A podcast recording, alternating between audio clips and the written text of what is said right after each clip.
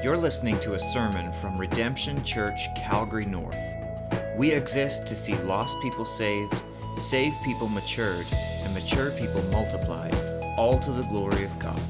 For more information, visit redemptioncalgarynorth.com.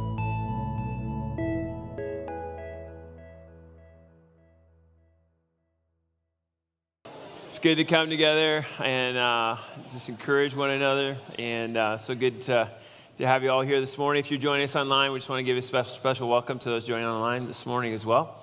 And uh, uh we're continuing in our uh, study of Romans, as Benjamin uh, mentioned earlier.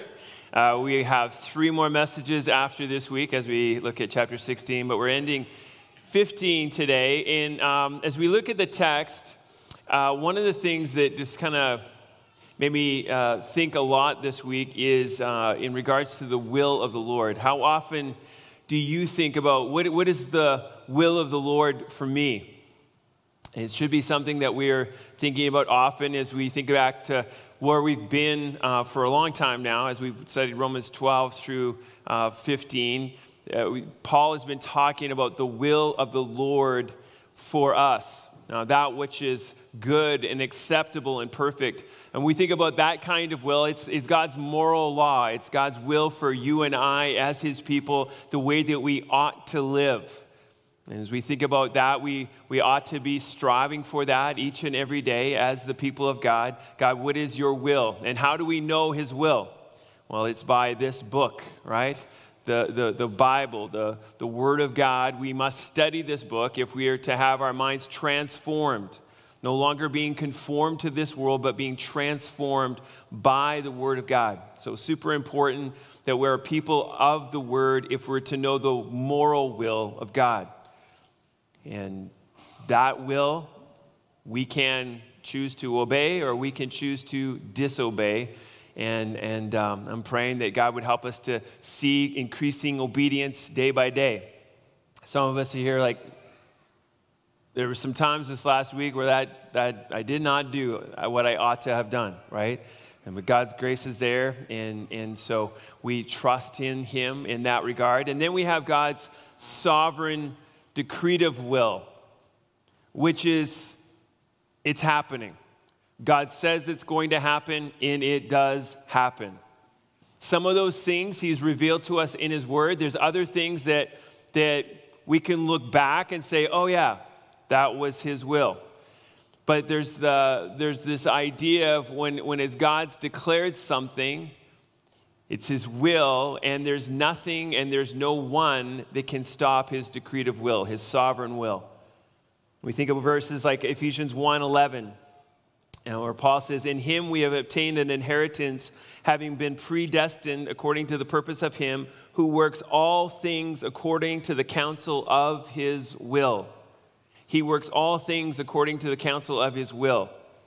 In other words, he takes all of our decisions that we make on a daily basis and he takes all of that and brings about his will. Like, does that kind of just like make your mind hurt a little bit as you think about that? How does he do that? Well, He is God. And He is more than able to do that. And we think about a greatest example, of course, would be the cross. Uh, Paul, Peter talking about the events of Christ's crucifixion in Acts 2:23. He says, "This Jesus delivered up according to the definite plan and foreknowledge of God, you crucified and killed by the hands of lawless men." Right? Men very culpable for what they have done the, the, the Jews that handed him over to, to be crucified, the Romans who actually did the crucifixion, they are all culpable for what they did. But it was under God's sovereign plan, definite plan, the, the, the plan that had begun in Genesis, or sorry, yeah, Genesis 3.15, which ultimately, if we understand, was the plan that was formed before the foundation of the world. And so we see God's sovereign will and then we see his moral will in our lives. And I want us to think about this morning as we look at Paul's life, I want us to think about what does it look like to live under the will of the Lord on a day-to-day basis? What, what should my life look like if I am to be following the will of the Lord? I, am praying everyone here this morning is like, that's my desire. I, I want to follow the will of the Lord. And if we're being honest, sometimes even that needs to be questioned whether that actually is my heart's desire, whether it's my will be done, my kingdom come, right? Like we have to wrestle with that continually. But if we're to seek the will of the Lord, understanding his will, his secret will, and then his moral will and his sovereign will, what does that look like for me from day to day? And so this is what we're going to be looking like looking at. And um, maybe just get some of those things to think about as we as we think about these some of these broader categories of our lives. We think about the day to day. Of course, there's like, okay, well, does God really care if I go to McDonald's or A and W for breakfast? I mean, both are going to kill you. It doesn't really matter, right? like, right? Like, there's those kinds of things. Like some, but some people are kind of like, like consumed. Like, like, ah, uh, like, what does God think about these things? And and I want us just to remind us when it comes to understanding those kinds of decisions, we should just be understanding what is God's moral will for me, and then make a decision, right? I, I don't have to sit there for a half an hour and try to figure that out. But then there's some of the bigger issues of my life, right? Like, uh, what, what career should I do? Right? And, and nowadays, like, you just choose that, what, 25 times, and then, right? And then you know. I mean, in the back in the day, it was like, this is what I've been doing for 45 years. I mean, it's just, you, know, you chose it up. But now it's like a little bit different. But with that, how do we understand what is the will of the Lord in regards to my career? Well, know what God's will for you as a servant of Christ, first and foremost, what? You're an ambassador of Him. So that's your first job is to be an ambassador. And so then you seek and say, Lord, how can I best be an ambassador in the way that you've gifted me? And so maybe for you that I'm a teacher, I'm a, an electrician, I'm a plumber. Like what there's all different kinds of things that God would have us do for careers, but we first start with how can I best be an ambassador for Him in these places? And then we pray and let God lead us. And sometimes, as I've already mentioned, sometimes that will change. How about this one? Who should I marry? Did you know that the Bible tells you who you should marry and who you should not marry? All right?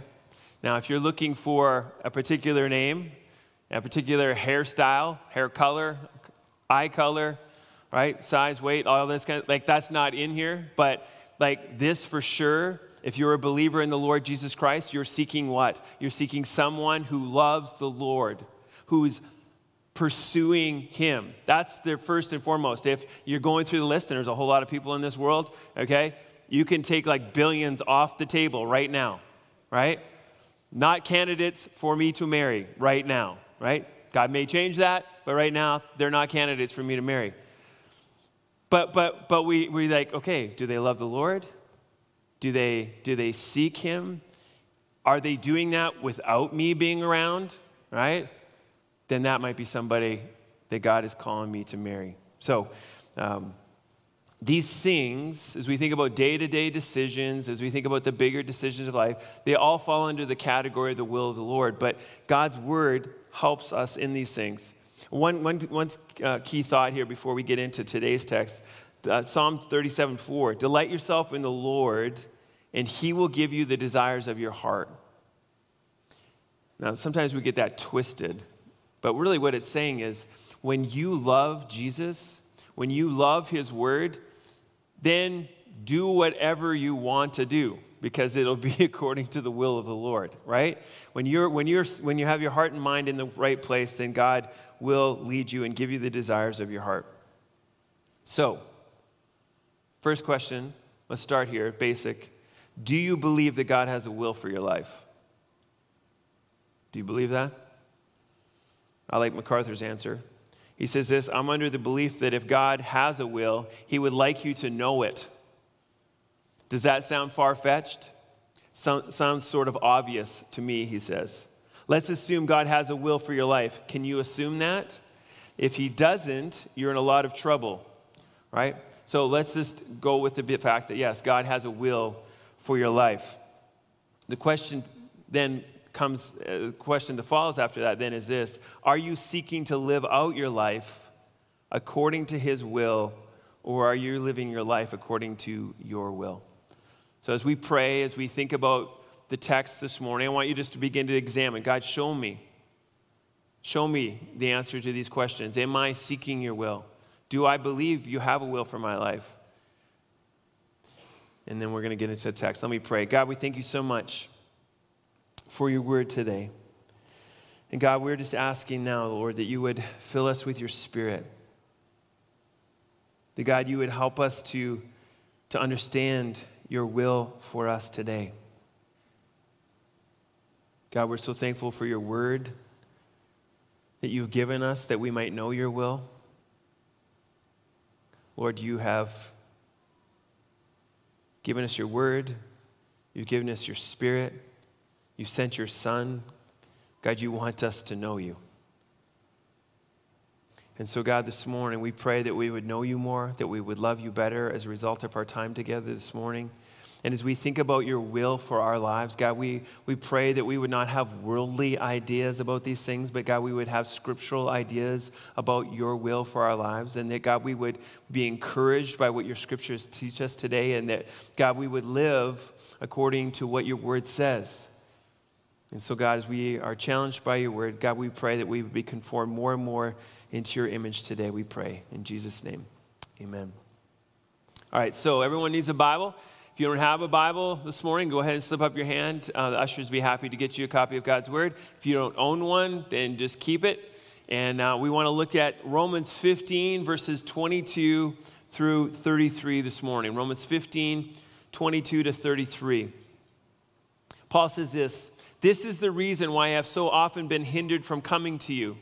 But now, since I am no longer, I no longer have any room for work in these regions, and since I have longed for many years to come to you, I hope to see you in the passing, in passing, as I go to Spain, and to be helped on my journey there by you once I have enjoyed your company for a while. At present, however, I'm going to Jerusalem, bringing aid to the saints.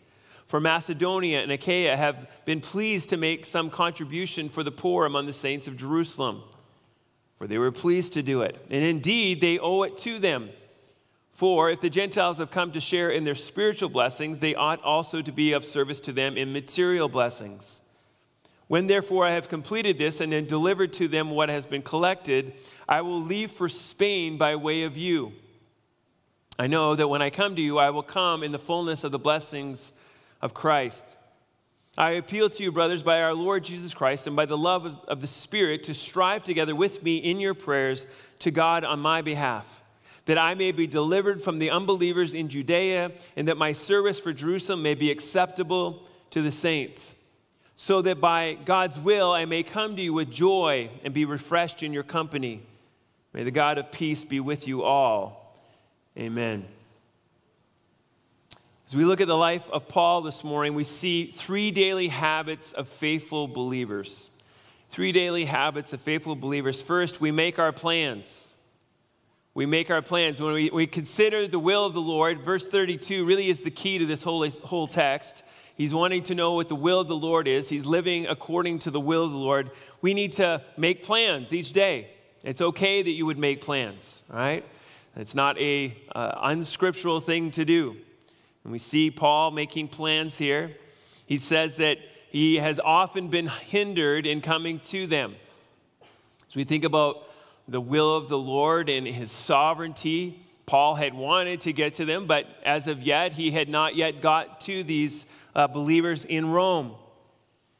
But now he says that there's no longer any room for work in those regions, right? The regions that he was, if you were with us last week, he had been from Jerusalem until Illyricum. I'm probably still saying that wrong. Illyricum, okay? He had went and he had planted churches all through that area. Now, he, Paul's not saying every person is saved there. I, I, needed to move on. No, if we understand what he was talking about before, his goal in ministry was to go and preach the gospel where it had not been preached before. And he's done that. And he's gone from Jerusalem all the way up there, it's about 1,400 miles. And, he, and, he's, and he's preached and established churches in those areas. So what? So now there is a gospel witness in those areas. And because there's a gospel witness in those areas, he's like, okay, my work is done there. And now his intention is what? Is to get to Spain. And so, guess what? Rome is on the way to Spain, and he is wanting to. Uh, wanting to not only visit them in Rome, but he's also what? What does it say in verse 24? He's also wanting to get some help from them. Now, this word for help is to help one's journey with food, money, by arranging for companions, means of travel, etc. It's actually the word koinonia, right? He's saying, I want, I want you to help me in the ministry. I mean, it seems pretty obvious why. You can't get to Spain and say, hey, I want all the Christians here to support me. Why? He's going there because there are no Christians, right? He's going there because he wants to get the gospel to them. And as the people of God, we share the greater mission of seeing the gospel go around the world. So he goes to Rome with the hopes that they'll say, hey, well, we're with you. And this is not just like, here's 10 bucks and a quick prayer, good luck. This is actually like joining him in the mission, just like Antioch had sent him out on those missionary journeys with Barnabas. Now he's saying, Would you be willing? Would you be ready to help me to um, send me out to Spain? So, this is his goal. He's, he's, he's, he's going to go to Spain, but he's going to stop there in Rome. That's his plan. That's his plan. Uh, verse 32 if it's God's will that I may come to you. So he's not, it's not just like, this is going to happen. No, he understands that when it comes to the will of the Lord, we can make our plans, but our plans don't always work. Has anybody ever had that happen? Okay, some are still listening. That's good to see. Okay, everyone who's ever made a plan who knows that sometimes our plans don't work out. Okay, and and you know, sometimes it's a matter of time. When you think about uh, Paul's plans here, it says that he, he's longed to come to them for quite some time. But he didn't get there, right? He didn't get there. He, he, it's been years by this time, and, and he still has not yet got there. But the desire is there. Can you relate to that about some of the things in your life? Like the desire's there. You, you believe that it's the will of the Lord, you would do it, but it doesn't happen in your timing. It happens in the will of the, the Lord's timing. When I, you know, I was 17, 18, I had my plan kind of figured out. I figured once I was old, like in my early 20s, I would get married, right? Well, looking back on my life, that was not the will of the Lord. My, the will of the Lord for me was not to get married till 29. That's, that's, you know, I met my, the girl that I was to marry at 28, and, and then we got married at 29. That was God's will for my life. I started thinking about seminary in, in the year 2000, but I didn't go until 2006. And, and, and it seemed like almost a kind of a crazy thing that that would be the, the plan that God would have for us. I mean, it would make so much more sense when, you know, it's just Heather and I and, and no kids involved. But now that we have kids involved and there's financial obligations and all these things, and guess what? It was a great plan by God. Not my plan, but God's plan.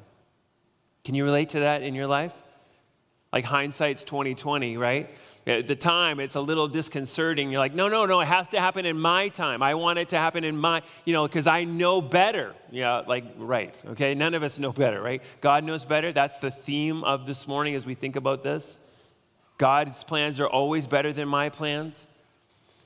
And so Paul's is saying, look, I, I'm hoping to come. It's been a while now. I've longed to come for you for a while. But if it's the will of the Lord, I will come to you. And so that's one thing we can think about as we think about this. Uh, number two, as we think about the will of the Lord and making plans, I, I, think it's important that we understand, and as I've already mentioned this in the, in the introduction, but like that's what we live for, right? The will of the Lord. Like, do you, can you say that that's true in your life? And that you, the culture hasn't kind of seeped in a little bit? You know what I'm talking about? I'm, I'm on it for the will of the Lord up until the May long weekend. And then, you know, like, uh, we're just going to do my thing until the September long weekend. And then I'm back on again. I'm like, I'm ready to go. I'll be refreshed. And, you know, like, we don't say that, but sometimes we live like that. Do you know what I'm talking about? It's like, I'm on it for the Lord, but now I need me time. God understands I need me time. Who needs me time? Not a, not a believer, okay? We need Christ time, right? And He, in His way, will refresh us as we seek Him. Is that wrong to take a vacation? Is that what I'm saying? Um, that's not what I'm saying, okay? But what I'm saying is, as you take your vacation, as you go camping, let us continually be thinking, what's the will of the Lord as I go and do these things? Am I being an ambassador for him wherever I go and whatever I do? I mean, Paul's life is not about comfort. Like, just to think about what he's intending to do. Like, he's not hopping on it, you know, like you and I can be so quick to, he's not hopping on a plane, and you and I, I was just thinking about this, how, how easy it is for us to whine and complain, like, oh, like travel. You know how hard it is now? Like, you know, you got to be at the airport two hours early now, and it's like, it's such a pain, and, you know, and, and well, do you think you had it hard, right? I mean, Paul is saying what? He's going to hop in a ship. If he just uses this, the ship as travel, he's saying, hey, I'm going to hop on over to Jerusalem, 800 miles. Then I'm going to come on over to you, 1,500 miles by ship. And then I'm going to go to Spain, 700 miles. I, like 3,000 miles. Why is Paul putting himself through this? I mean, you read Acts 20, right, uh, 27, 28, I'm trying to remember off the top of my head. Shipwrecks.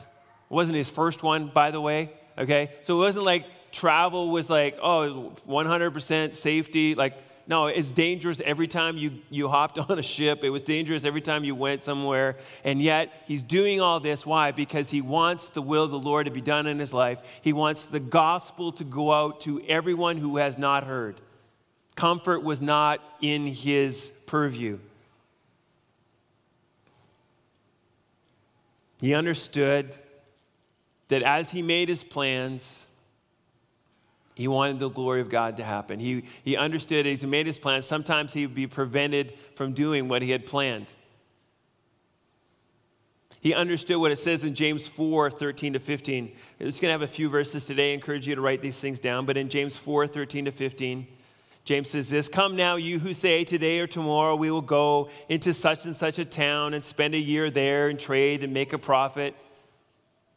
Right? Like you people who are kind of like, Yeah, here's my life. Here's what the next five years are going to be. And he says this Yet you do not know what tomorrow will bring. What is your life? For you are a mist that appears for a little while and then vanishes. Instead, you ought to say, If the Lord wills, we will live and do this or that.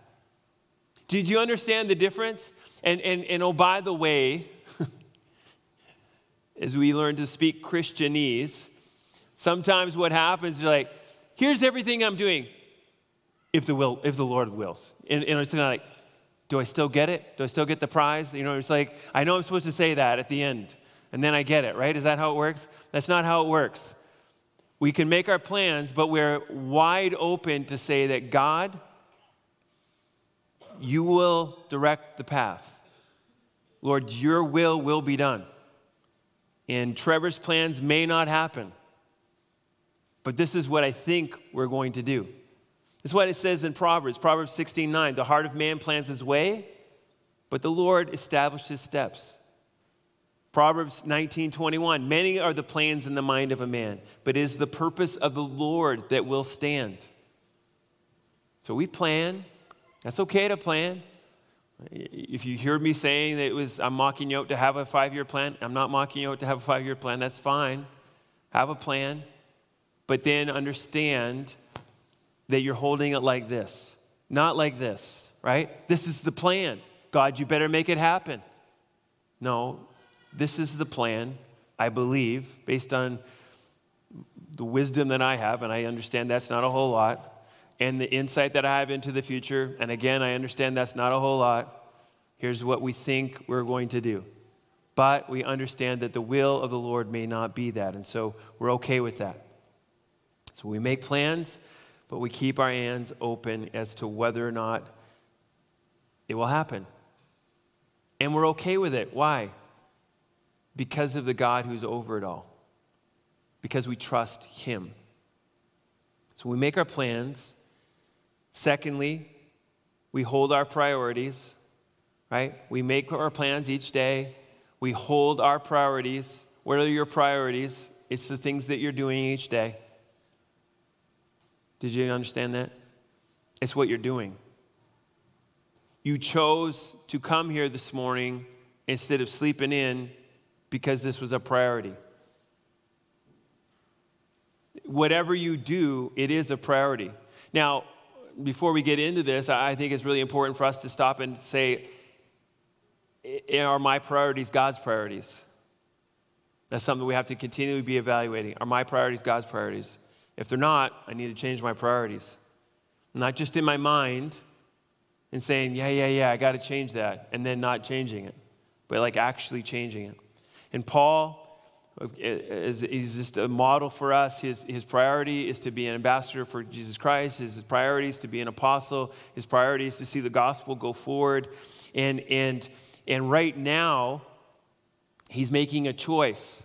As much as he wants to get to Spain, he believes there's a greater priority right now, and that's going to Jerusalem.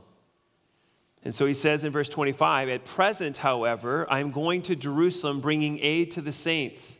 For Macedonia and Achaia have been pleased to make some contribution for the poor among the saints at Jerusalem.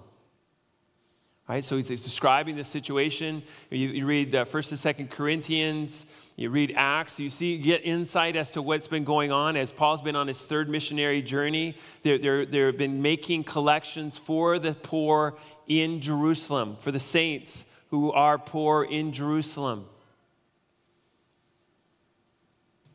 We don't know why they're poor. There's lots of theories. Some it says, okay, is this from Acts 11, where Agabus the prophet had predicted about the, the severe famine coming upon them? Is that kind of, I mean, that's back in Acts 11. This is a little wise line, like, like this is still a lot later than that. But, but in Acts 11, they were talking about making collections for the believers in Judea. Maybe this is connected to that. Could be that. Could be this the simple fact that they're believers in a hostile territory now, and it's hard to get work. And, and, and what? You're a Christian, you don't get work. Could be that. Could be, this was an interesting insight I hadn't thought about before as I was reading commentaries this week. Could be that, you know, remember in Acts 2 where they're selling everything and giving to everyone as a need? That may have run out. And now they need help right? So there's all kinds of different theories as to why they're poor. It doesn't really matter why they're poor, it just matters that they were ready to help. And so these Gentile believers, this is the key part of this, I believe. These Gentile believers are making, are giving to these Jewish believers so that they might be helped. Right? So, again, Paul, uh, Schreiner is helpful here. It says the gift for the Jerusalem saints is not only a ministry, for the term fellowship indicates solidarity and partnership. By giving to those who are in need in Jerusalem, the Gentiles demonstrated their partnership with them in the gospel. If you've been with us for the last two years studying the book of Romans, you understand this is a key concept that Paul has been hammering over and over and over again Jew and Gentile together in the body of Christ. And, and, and, and he, it's just something that's very close to his heart because he, he's seen how this has the potential to tear apart the church. And, and of course, that's why they had to have the Jerusalem Council, right? To come together. Okay, what, do the, what are the Gentiles obligated to do? And, and, how do, you know, so how do we live together as Jew and Gentile believer? And this is what he's been talking about the whole book of Romans. And so he's, he's this offering is not just about some money, it's about to say, hey, we're together in Christ. And he continues on, he says, they were pleased to do it, and indeed they owe it to them. For if the Gentiles have come to share in their spiritual blessings, they ought also to be of service to them in material blessings. So he said they were happy to do it, but by the way, they do owe it to them, right? I like how he puts that. Okay? They were happy to do it, which they should have been happy to do it. Why? Because now they're sharing in the spiritual blessings that were once for the Jews only. And now, as he's been telling us in the book of Romans, that the, the salvation has now come through the Jews to the Gentiles. And the promises that were once for only the Jews now have been spread out to the Gentiles. This is God's plan, this secret plan that has been revealed through Jesus Christ. And so now, because they are now brothers, they are, are, are brothers and sisters in the Lord, they're children of God together, they ought to share. They've been sharing in the spiritual blessings, so now we will show that we are one by sharing in the material blessings. Moose says this Paul understands that the Gentile status as members of the people of God is inextricably tied to a salvation history that has an indelible OT Jewish cast. Gentile Christians, many with no previous ties to Judaism and living far from Jerusalem, need to understand this also. And their giving of money to the saints in Jerusalem will go a long way towards solidifying the sense of indebtedness. And so this is like, it's not just about an offering. Because as you think about this, Paul, why did you just not send the money with someone else? You save a lot of travel, you could get to Spain quicker. Like, why was this such a priority? Well, Paul was convinced that this needed to happen and that as a, an apostle to the Gentiles who was himself a Jew, he could be a part of the solution, a part of the uniting of that, that needed to happen. And so he's going and he says, When therefore I have completed this and have delivered it to them, what has been collected, I will leave for Spain by way of you. All right, so he, he's, he's going to do this. And, and, and as I said, I think there's, there's a lot going on about his desire for them to be united. Perhaps Galatians 2.10 comes into this as well when, when um, uh, James and Cephas and John had commissioned Paul to go out. He said in uh, Galatians 2:10, "Only they asked us to remember the, ver- the poor, the very thing I was eager to do." And so he's doing that. He's fulfilling the commission that's been given to him. I think there's so many things that we can learn about his priorities here.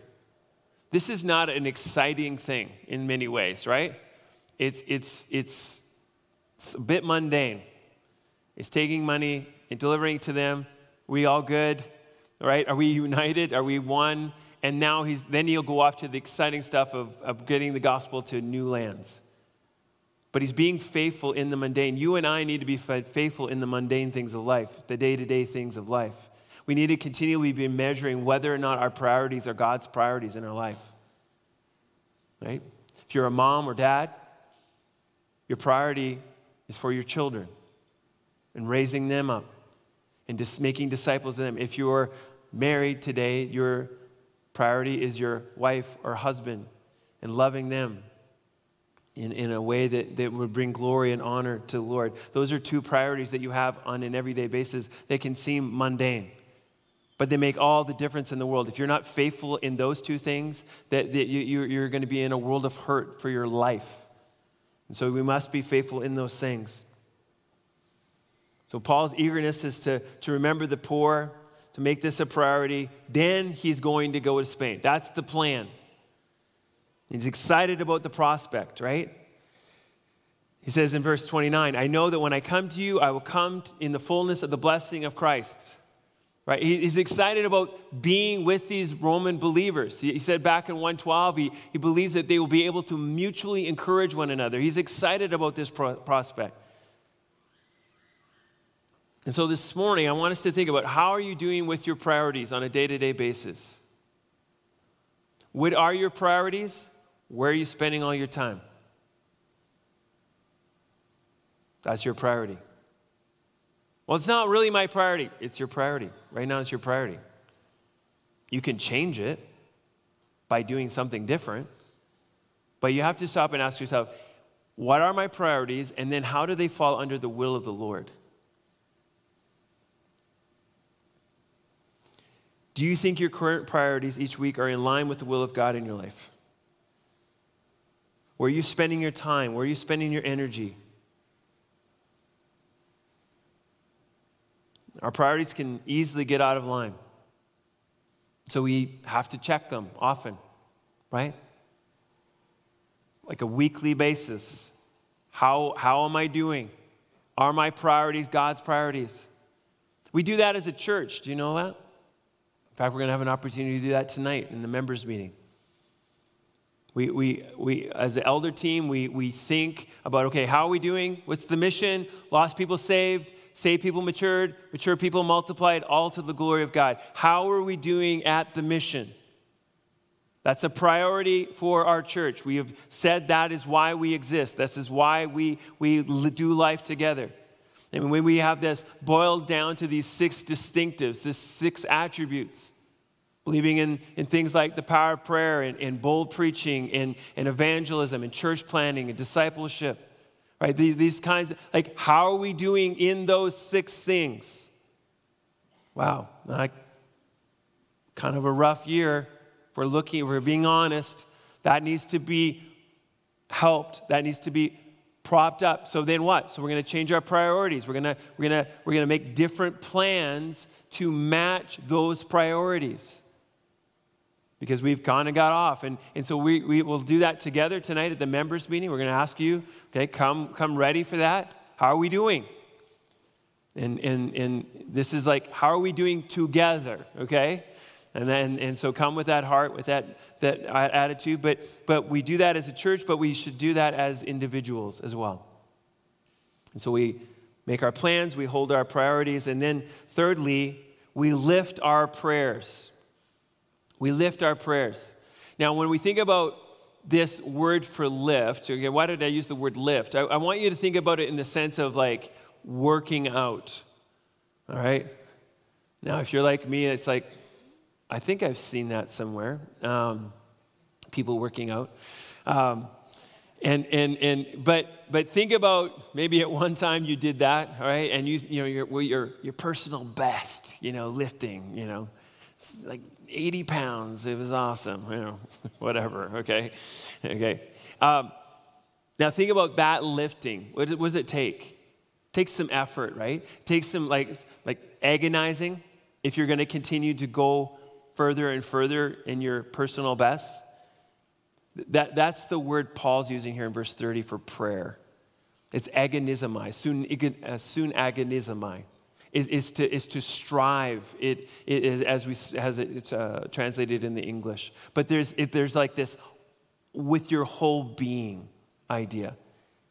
And, and not, not just me, but we doing it together. And so he says in verse 30, I appeal to you, brothers, by our Lord Jesus Christ and by the love of the Spirit, to strive together with me in your prayers to God on my behalf. Like not just kind of like, you know, popcorn prayer where there's like no, no, like, like this is like agonizing in prayer on Paul's behalf. The, the idea here would be praying as if the, the, the consequences are yours, right? praying as if the consequences were yours. And, he, and, he, and he's saying to this, he's appealing to them. Uh, uh, you literally could say, I plead with you to, to pray, and he, he calls them brothers, and reminds them of, of their, their, their being one in Christ. But he says, by our Lord Jesus Christ. His appeal here is to, with his authority, with his authority, we, we pray. He's our Lord. Again, it's a reminder of what we have in common. And then he says, and by the love of the Spirit, by the love that we share through the Holy Spirit. We, we have a, a heart and a love for one another that's not natural, that's not fleshly, it is of the Spirit of God. Uh, I, I, this last weekend, I was praying with someone I, I never met before, right? It was the first Sunday, but they're brothers and sisters in Christ, and I, and I was, they're, they're trying to get work, and so I said, let me pray for you. And, and there was weeping. Why? Why? I, I don't know them. It's because of the love of the Spirit right?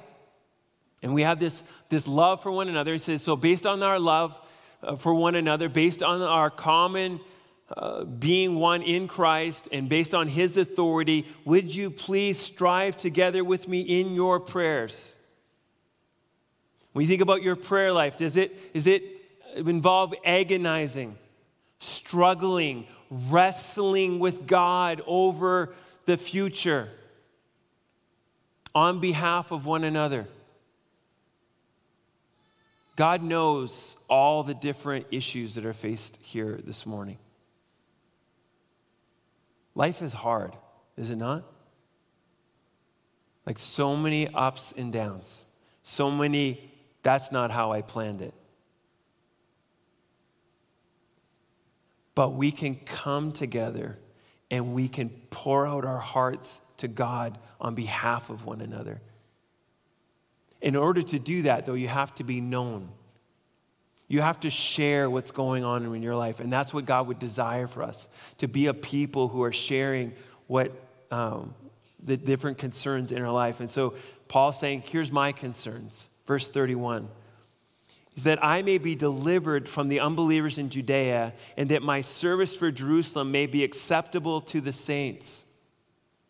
He's praying for personal protection and he's praying that this offering would be received by the Jews. That they wouldn't say, oh, this is dirty money, right? This is from the Gentiles. Though, though, though, we don't, we're not of the Gentiles. We, you know, we're, we're God's people. He, and so he, these are, again, we see why he felt like he needed to come. And so he's praying that they would receive the offering and that he would be protected. So those are the two requests, and then the third one, so that by God's will I may come to you with joy and be refreshed in your company.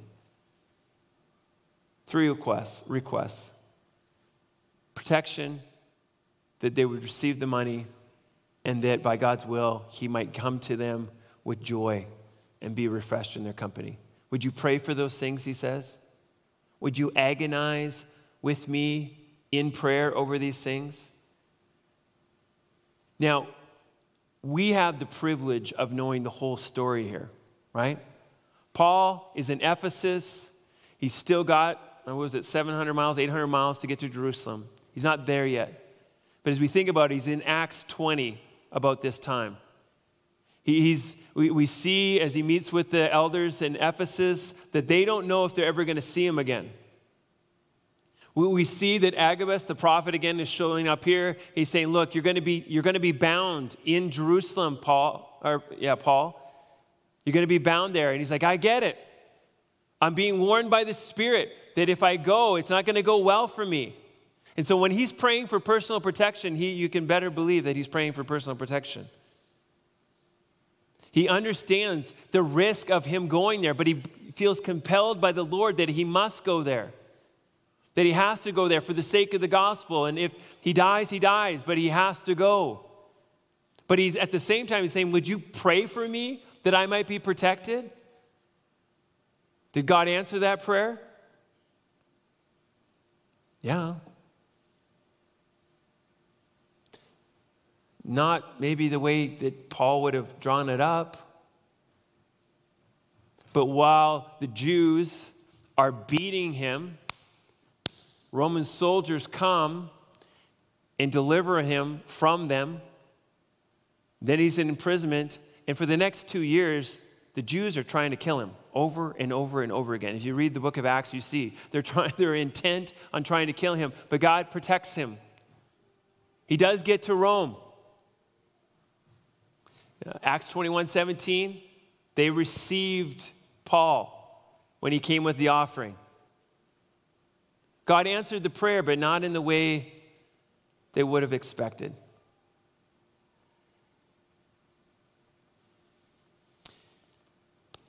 So, how does Paul respond? How would you respond? Did he get to Rome, by the way? Yeah, he got to Rome. I mentioned that, right? And when he gets there, we read in Acts 28 that they're able to be refreshed by their time together. So many of the, many of the prayers were, were answered. But if Paul's like you and I, he just whines and complains, right? The whole time. Well, Paul, thankfully, is not like you and I. I mean, you think about it. If you were in Paul's situation, really? I risked my life and this is how you thank me? I'm in, I'm in jail now? And you complain and you whine and you groan. Like, fine, fine, whatever. I'm not doing anything. Just sit here in prison then, because that's what you want. Well, Paul's not like us, and so we read about this in Philippians 1 12 through 14. How did, what was his response? Philippians 1 12 to 14. I want you to know, brothers, that what has happened to me has really served to advance the gospel, so that it has become known throughout the whole imperial guard and to all the rest that my imprisonment is for Christ. And most of the brothers, having become confident in the Lord by my imprisonment, are much more bold to speak the word without fear. I see how God's using this. It wasn't my plan, it was His plan, but His plan is so much better. And the gospel is going out now in, in ways that it wouldn't have gone out before. And so I give praise to God. Do we, do we believe that God's plans are better than our plans? And sometimes it's hard. I understand that's hard. I mean, we, we, we should never belittle what Paul went through. I mean, man. But his perspective, it was like what? It was like Joseph's perspective that we just learned about a couple weeks ago. His brothers are like, ah, don't kill us. Dad said, don't kill us. And his perspective is what? What you meant for evil, God meant for good. Because he believed in God's sovereign plan over all things. So that the whole world wasn't falling apart when it didn't happen according to my plans. But that God was very good and that he was, he was using these things for his, for his will and for his glory.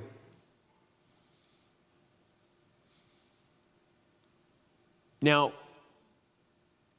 we don't know this for sure, but history would tell us that Paul did get to Spain. Eventually, he was released from this imprisonment, and it is believed that he did get to Spain before he was arrested again and eventually was killed by the hand of Nero.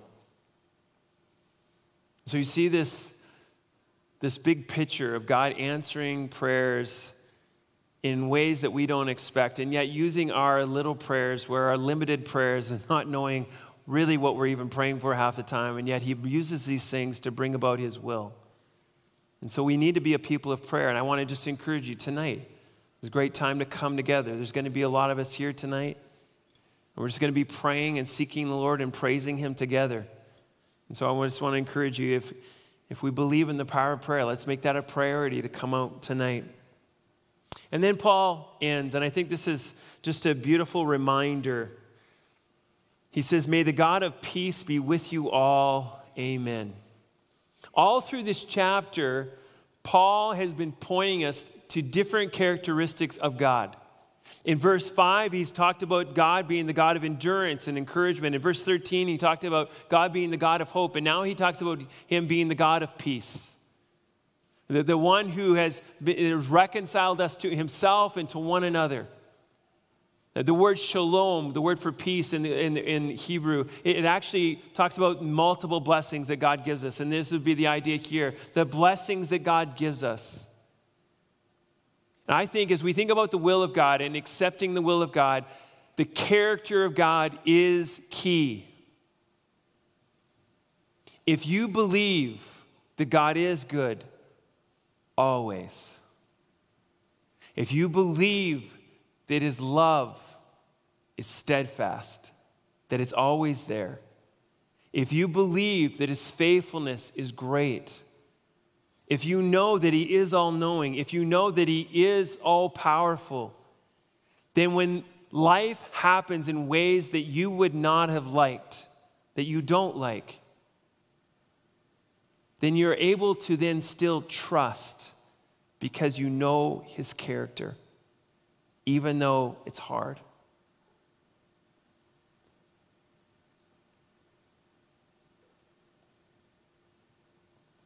We had an example of that this week. I'm going to send out an email this afternoon, but um,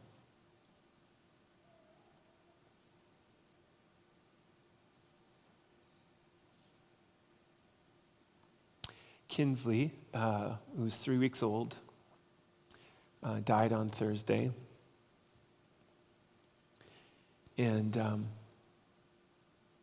Heather and I and Byron and Megan on Thursday morning, we just, this picture of agonizing in prayer for that little girl. At that point, we still didn't know what, what the Lord had. Um, whether she had days, weeks, years, still was unknown. But we prayed together and we wept together. And then when they got to the hospital, they found out that the doctors were like, we really feel like we can't do anything more. And she went to be with the Lord on Thursday night. That's hard. It's really hard. But to watch what the Spirit is doing in Byron and Megan's life right now is, is such a beautiful thing. How He's strengthening them and, and giving them courage for each morning and, and, and just in powerful ways. It's really hard to describe. And we say, Lord, your will be done. You know what's best. Kinsley's not worrying about it right now. She's having her best day ever. But it's still hard. And it's such a picture of what Paul's talking about here. We make our plans, we hold our priorities, we lift our prayers, and then we say, Thy will be done. And we pray. Lord God, we thank you for this time together this morning. And Lord, we we pray for our hope to be in you and you and you alone each and every day. We pray that we would follow the example of Paul, who made plans, who held priorities, who lifted prayers, all under the will of God. Desiring to live in holiness, Lord, as you've revealed in your moral will, but then in trusting your sovereign will to be done. God, we pray that you would help us to do the same. God, we would, would see that you are good in all things.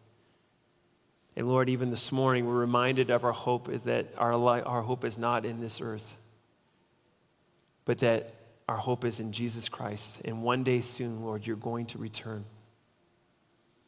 And Lord, you will fulfill your ultimate plan, which will be to see your kingdom come and your will being done on this earth in full for the rest of eternity. Lord, until that time, Lord, would you help us to rest in you? Lord, would you help us to trust in you? Lord, I thank you so much that you know every single person's struggle here this morning. God, I pray that you would increase their faith, you would increase their trust in you, that you would increase us to be a people of prayer as we humble ourselves before you. May it be all for your glory, we pray in Jesus' name.